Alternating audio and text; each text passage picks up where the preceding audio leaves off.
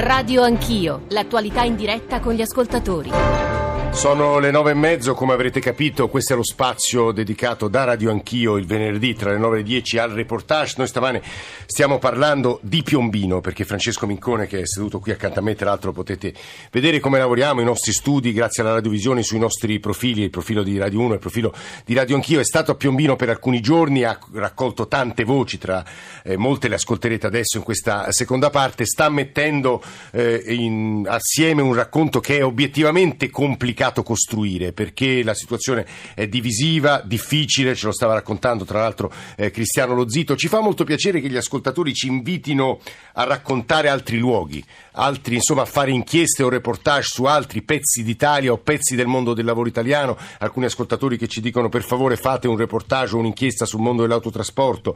Qualcuno che da Trieste ci scrive per favore venite a raccontare la ferriera eh, di Trieste. Più in generale sulla questione industriale sono arrivati moltissimi messaggi e anche sul modo in cui lo Stato, i governi esercitano eh, il loro potere e la loro capacità di intervento nell'economia. Anche qui poi si aprirebbe un enorme discorso sul ruolo dello Stato nelle questioni, nella politica industriale, mettiamola così. 335 699 2949 per sms, whatsapp e whatsapp audio, radio anch'io, chiocciorai.it per i messaggi posta elettronica, ce l'avevamo lasciati con eh, Cristiano Lozito ma anche con Teresa Bellanova che è ancora con noi, Vice Ministro allo Sviluppo Economico, altri ospiti si sono aggiunti. Francesco. Sì, torneremo tra poco a parlare di stabilimenti di acciaio, ma parliamo anche di Piombino, che è una cittadina meravigliosa, da lì si vede l'Elba, e, eh, però si vedono anche altre cose, per esempio entrando nella portineria dello stabilimento, eh, nella portineria dell'acciaieria si vede che c'è un pezzo di eh, capannone crollato, mi hanno detto un anno fa è successo, e insomma eh, anche a vedere eh, lo stabilimento com'è non, non dà una bella impressione. Eh, noi adesso sentiamo innanzitutto il primo cittadino di Piombino, il sindaco Massimo Giuliani. Le scelte che faremo in questo momento sono importanti perché da qui si ritraccia lo sviluppo di Piombino per i prossimi 20-30 anni quantomeno. La nostra città ha dato tanto, ha sopportato in maniera civile devo dire. Ci aspettiamo rispetto, ci aspettiamo un rispetto che va al di là dei soldi. Noi crediamo che comunque l'acciaio sia nelle nostre vene e non possiamo rinunciarci. Quindi noi vogliamo che ci sia un investitore serio che produca acciaio, lo faccia in maniera ecosostenibile. L'importante è che quando ci sarà il nome, questo sia un nome verificabile e che abbia un piano pronto. Vogliamo vedere il piano industriale. E questo era il sindaco di Piombino Massimo Giuliani, invece vi facciamo sentire alcuni piombinesi le cui voci abbiamo raccolto su questo corso principale che poi porta al mare, come vi ho detto, nel uh, borgo antico di Piombino. Sentiamo. È un gran casotto e ha messo in ginocchio tutta Piombino. Quello che sta soffrendo la città è il calo demografico, che è impressionante, è la fuga dei cervelli, il benessere piombino si era trasformato in figli laureati. Si è perso due anni e basta, sì, tante chiacchiere, però poi alla fine di concreto non ci stava niente.Io sono un'artigiana e mi rendo conto che il tessuto commerciale e artigianale della città vive quotidianamente in funzione di queste altalene pur nel rispetto di tutte le persone che lavorano e hanno lavorato alle acciaierie non si possa tornare indietro a quello che erano gli anni 70-80. Deve essere un'industria moderna, non si può pensare di riaccendere l'altoforno tu culo. Da ragazzo ho attraversato la crisi della Magona d'Italia. L'altra acciaieria? Sì, senza cassa d'integrazione, senza nulla. E allora chi aveva voglia di darsi da fare o all'estero in Italia, tutto trovava da fare qualcosa. Oggi è più difficile. Oggi... Francesco ti interrompo perché un ascoltatore ha appena acceso la radio, ce lo scrive e si è chiesto ma che cosa è successo a Piombino, non mi allarmate, non la stiamo allarmando, stiamo raccontando attraverso le voci di Piombino, il reportage di Francesco Mincone e i nostri ospiti quello che Piombino sta vivendo da un paio d'anni a questa parte, cioè una situazione molto difficile per una delle capitali della siderurgia, giusto per tranquillizzare chi si è, sta scrivendo con un po' di preoccupazione. Francesco scusami. Sentiremo tra poco di nuovo il vice ministro Bellanova eh, per un'ultima replica eh, e ringraziamo per la disponibilità. Intanto Cristiano Lozito, collega del Tirreno, eh, come commenti le parole del sindaco e ti paiono le voci che ho raccolto rispondenti più o meno all'atmosfera che si respira a Piombino? Sì, sono, sono, sono voci che raccontano una città che chiaramente vive la contraddizione di, eh, di, di, una lunga attesa perché sono quasi cinque anni che questa fabbrica eh, traballa, che poi è fallita, è stata ripresa e chiaramente eh, c'è un pezzo di città che come avete testimoniato eh, vorrebbe godere di questa ritrovata qualità ambientale. E in questi anni la città ha cominciato a organizzarsi anche in altri settori, eh, vivace nel turismo, ci sono due milioni di presenze tutti gli anni, chiaramente qualcuno guarda anche al di là dell'acciaio. È chiaro che eh, è difficile immaginarsi comunque che non solo Piombino, perché io vorrei ricordare che eh, lo stabilimento siderurgico in realtà eh, eh, dà lavoro a un pezzo di costa che va da Piombino ma che tocca Cecina, tocca i paesi della Val di Cornia, arriva fino a Mastromarì. Quindi è una, è una, compatibilità che va anche un po' ricostruita e che il, il piano eh, fallito di Rebrab eh, rendeva più convincente perché spostava gli impianti fuori dalla città. Eh, le indiscrezioni sul, eh, sulle, sulle, idee che avrebbe Jindal, che sembra il, l'industriale favorito per, per subentrare a Rebrab, parlano di una riaccensione dell'altoforno e ovviamente questo preoccupa un po' la città e anche, e anche gli amministratori, insomma questo è ovvio. Ecco, ne parleremo tra poco della questione ambientale. Intanto al Vice Ministro dello Sviluppo Economico Bellanova, prima di salutarla, un ultimo intervento per rispondere alle critiche della FIOM e una considerazione finale e anche qualcosa se ci può dire su come procede questa trattativa. Ma eh, rispondere alle critiche di quelli, io l'avevo detto, come dire, eh, sono pieni libri. Eh, il problema è che tutti quelli che sono stati al tavolo avevano detto che era una soluzione ottimale, come veniva richiamato anche adesso, perché l'unica peraltro, no? Era l'unica esattamente. Non è che c'era diciamo, la corsa delle cordate italiane con la stessa eh, qualità eh, della risposta, che, perché tale è stata considerata allora una risposta di grande qualità perché interveniva su un ampio spettro di eh, questioni e dava soluzione a tutti i lavoratori. Ora noi dobbiamo eh, dare una risposta a una città che ovviamente è sofferente alla sofferenza dei lavoratori e degli amministratori. Io, come dire, eh, quando dico politicismo dico che se si affronta un tema specifico non si parla dell'universo mondo perché a quel punto mi pare che si aggirano un po' eh, le questioni. Io sono andata a Piombino più volte, ho parlato con gli amministratori, ho parlato con i lavoratori, continuerò ad andare a parlare con quelli diretti e con quelli dell'indotto perché noi non scappiamo davanti ai problemi. Siccome c'è un problema, adesso siamo impegnati a provare a dare una soluzione. La trattativa fino al 31 di ottobre la deve portare avanti Rebrab con i suoi dirigenti. Noi quello che abbiamo detto a Rebrab è che non possiamo eh, prescindere da un'intesa che diceva riparte la produzione dell'acciaio a Piombino e si realizza l'accordo di programma. Ripeto, eh, ha detto adesso il, il giornalista eh, che c'è una questione che incide sull'area portuale, eh, eh, retroportuale, sulla questione, sul progetto dell'agroalimentare, c'è un accordo di programma sottoscritto che vede oltre 50 milioni destinati a quell'area, una parte da parte del governo 20 milioni, 32 milioni da parte della regione toscana, quegli interventi sono finalizzati alla realizzazione dell'accordo, dell'accordo di programma.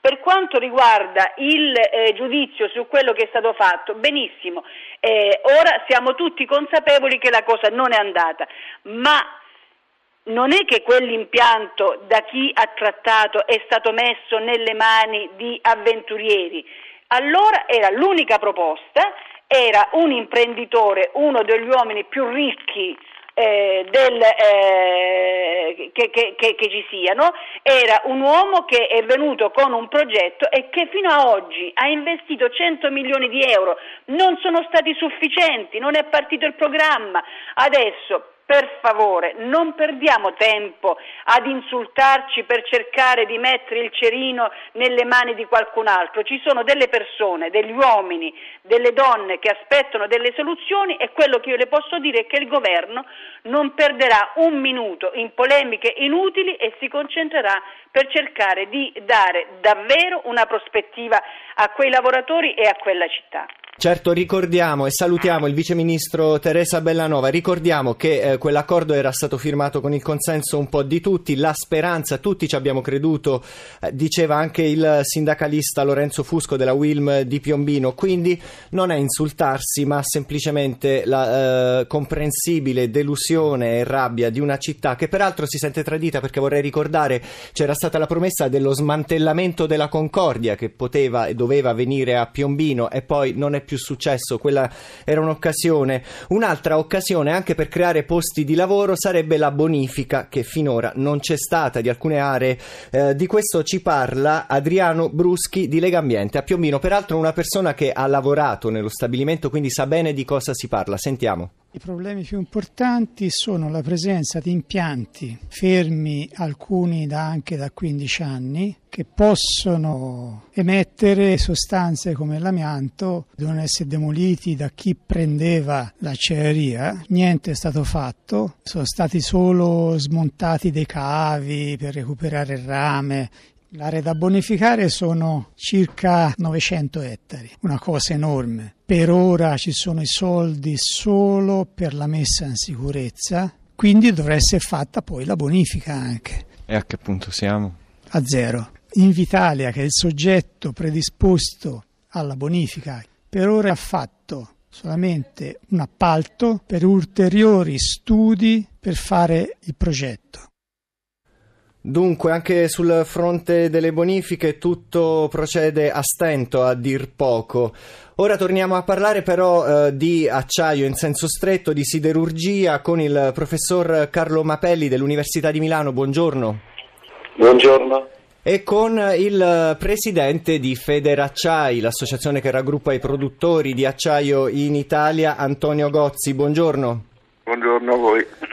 Uh, il presidente di Federacciai Gozzi uh, è uno di quelli che è stato scettico fino all'inizio. Gozzi, le chiedo di ascoltare questo Quest'altra voce che ho raccolto a Piombino, sicuramente molto distante dalle sue posizioni perché è un operaio dell'associazione Camping CIG. Eh, sono una quarantina di operai o purtroppo ex operai licenziati che sono diciamo gli arrabbiati, quelli che eh, fin dall'inizio hanno protestato. Cosa hanno in comune con Federacciai? Che anche loro non hanno creduto al progetto di Rebrab fin dall'inizio. Sentiamo eh, Paolo Francini dell'associazione Camping CIG.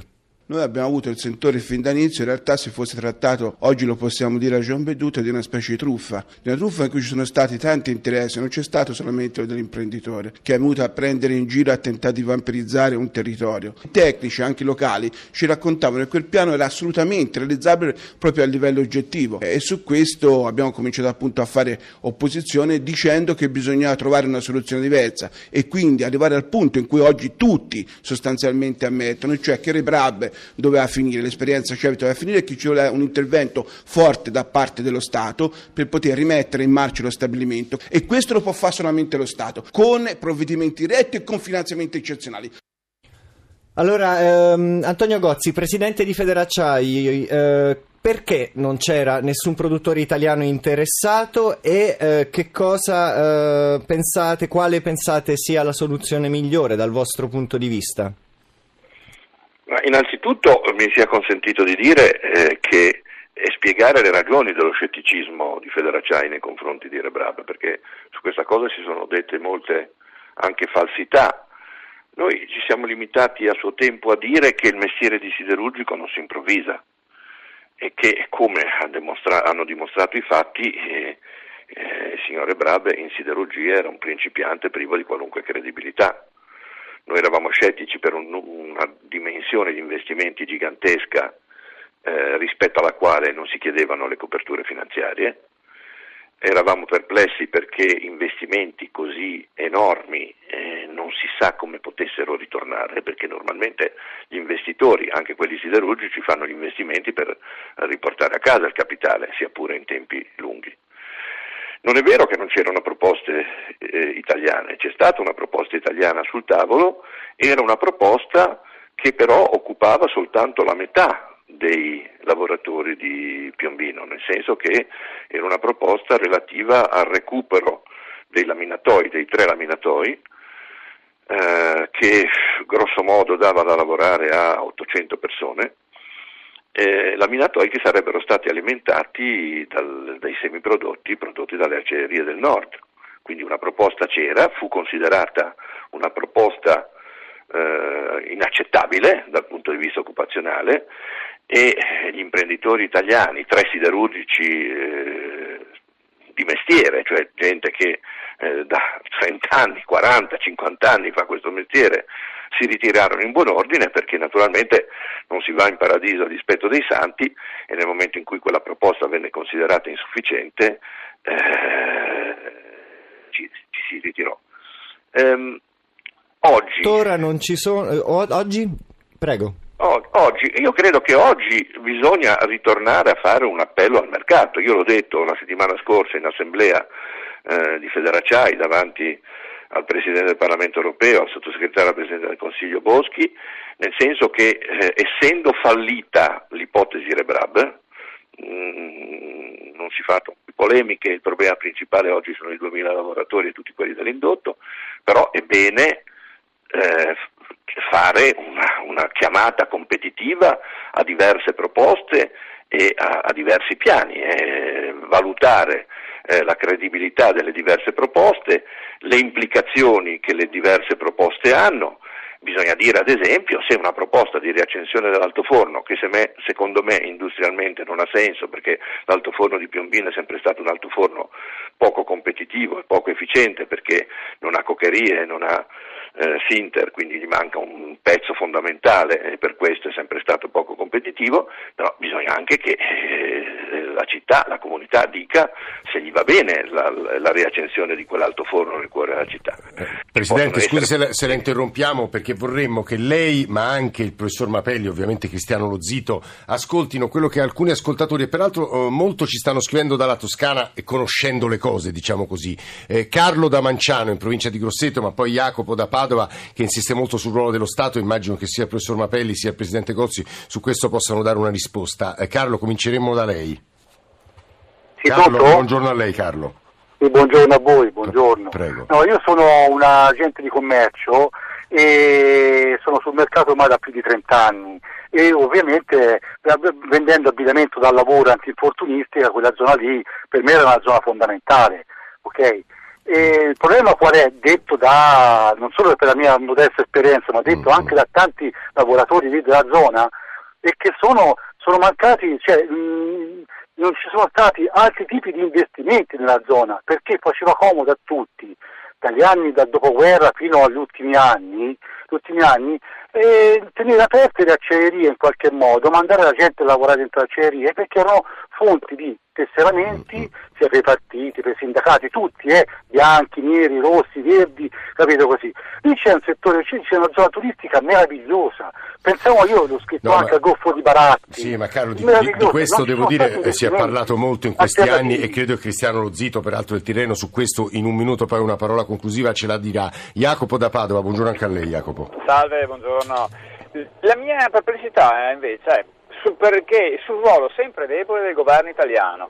Se il problema di questo algerino era che il governo gli creava problemi per l'esportazione di denaro, perché non si è intervenuti con pressioni sul governo algerino? Cioè, siamo l'Italia. In, in parte Jacopo la Bellanova stessa ha risposto dicendo che i rapporti con il governo algerino non sono semplici anche per la complessità istituzionale, chiamiamola così, eh, del, e del potere esecutivo del, dell'Algeria stessa, certo. capito? Certamente, eh, ma eh. un, un, canale di dialogo si può trovare mm, se mm, si vuole. Eh, Jacopo, su questo magari ci posso aiutare. France- eh, Grazie Jacopo, Francesco. Sicuramente si è cercato, l'ha detto il viceministro Bellanova, ma eh, non è bastato. Eh, chiederei al professor Carlo Mapelli a questo punto qual è la sua opinione, eh, docente all'Università di Milano, esperto di siderurgia.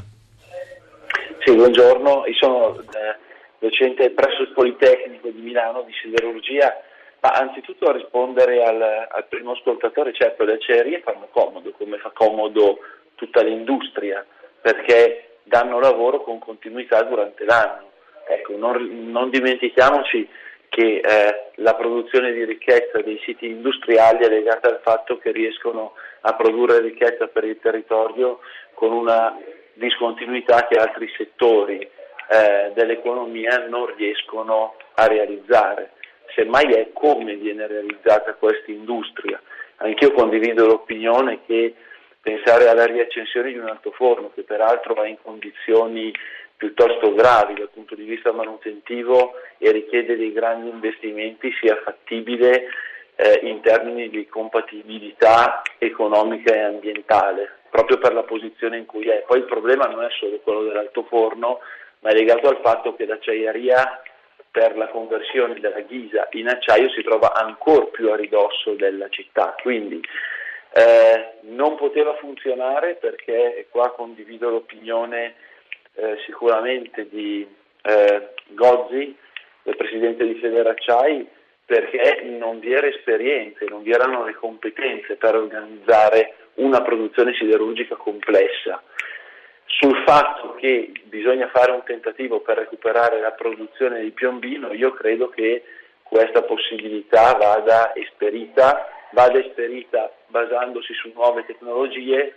Sicuramente una gara potrebbe essere utile per questo, bisognerebbe capire dal punto di vista legale quanto sia fattibile però bandire una nuova gara onde evitare che poi eh, l'attuale proprietario faccia dei ricorsi che eh, portano eh, degli strascichi per anni sulla situazione. Infatti... Competenze nazionali ci sono e non dimentichiamoci che la produzione di piombino è importante per un bene fondamentale e strategico per eh, un'industria nazionale quale quella ferroviaria, che sono le rotaie. Sì, le rotaie, infatti vogliamo ricordare che le rotaie sono proprio il fiore all'occhiello dello stabilimento di Piombino, mi è stato detto uh, che eh, siamo gli unici in Europa in questo uh, stabilimento a produrre delle rotaie pensate lunghe 108 metri, tutte d'un pezzo, uh, che servono per l'alta velocità. E quindi, professor Mapelli, lei, se ho capito bene, dice che anche colare acciaio si può tornare a farlo a Piombino.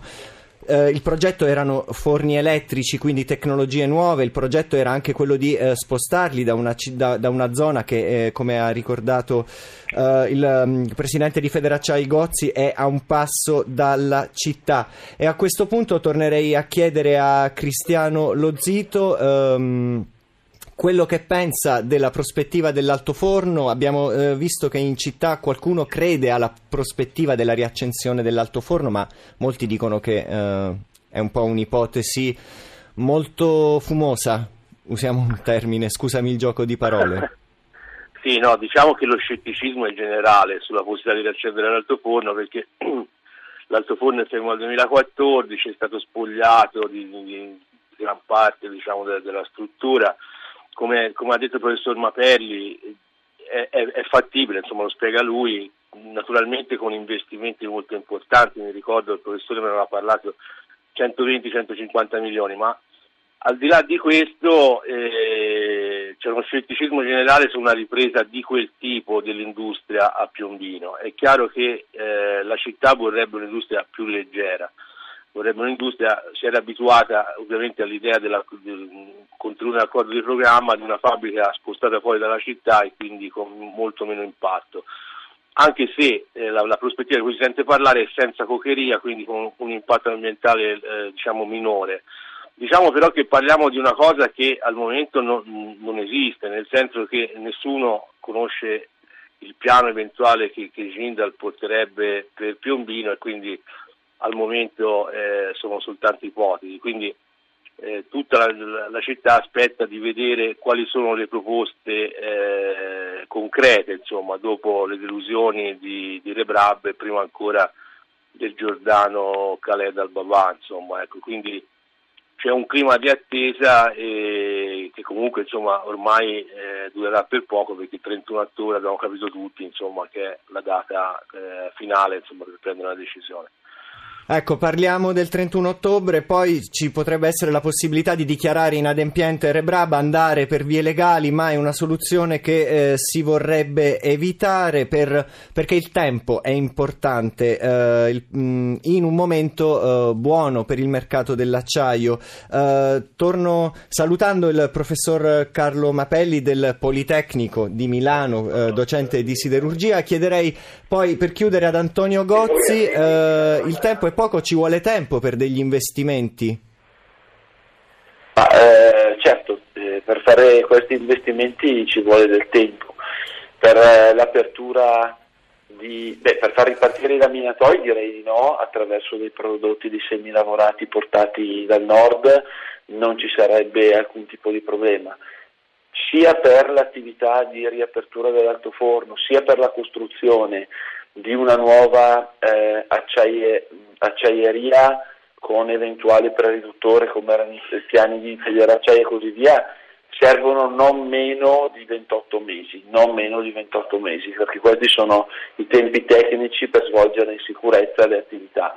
Per cui si può sopperire nel frattempo attraverso eh, l'apporto di semilavorati dall'esterno, però certamente per tornare a produrre acciaio liquido, vista la situazione in cui sono rimasti gli impianti e l'eventuale nuova ricostruzione, servono diversi mesi che più o meno sono quelli che le ho, che le ho detto.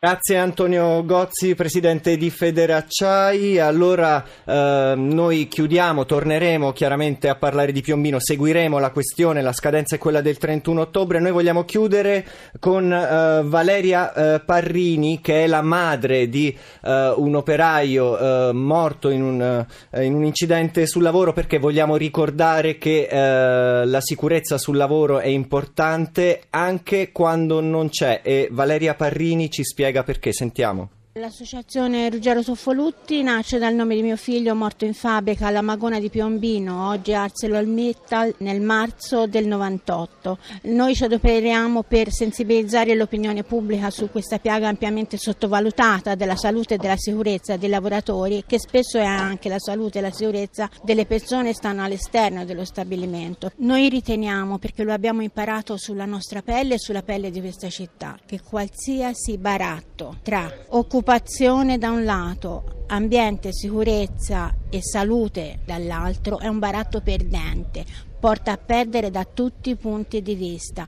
Questo intendevamo quando dicevamo che la sicurezza e la salute sul lavoro sono importanti anche quando il lavoro non c'è, anche quando si sarebbe disposti a fare qualunque cosa pur di lavorare. A te Giorgio. Diceva bene Francesco, noi dopo il 31 ottobre ovviamente daremo conto un po' come fa il report dell'evoluzione delle vicende che proviamo a raccontare con i nostri reportage. Abbiamo costruito insieme dei tasselli, se volete suggerirci luoghi, storie da raccontare scriveteci a radioanchio.it oppure sui nostri eh, profili social. Eh, vi dicevo, siamo in conclusione, è eh, venerdì.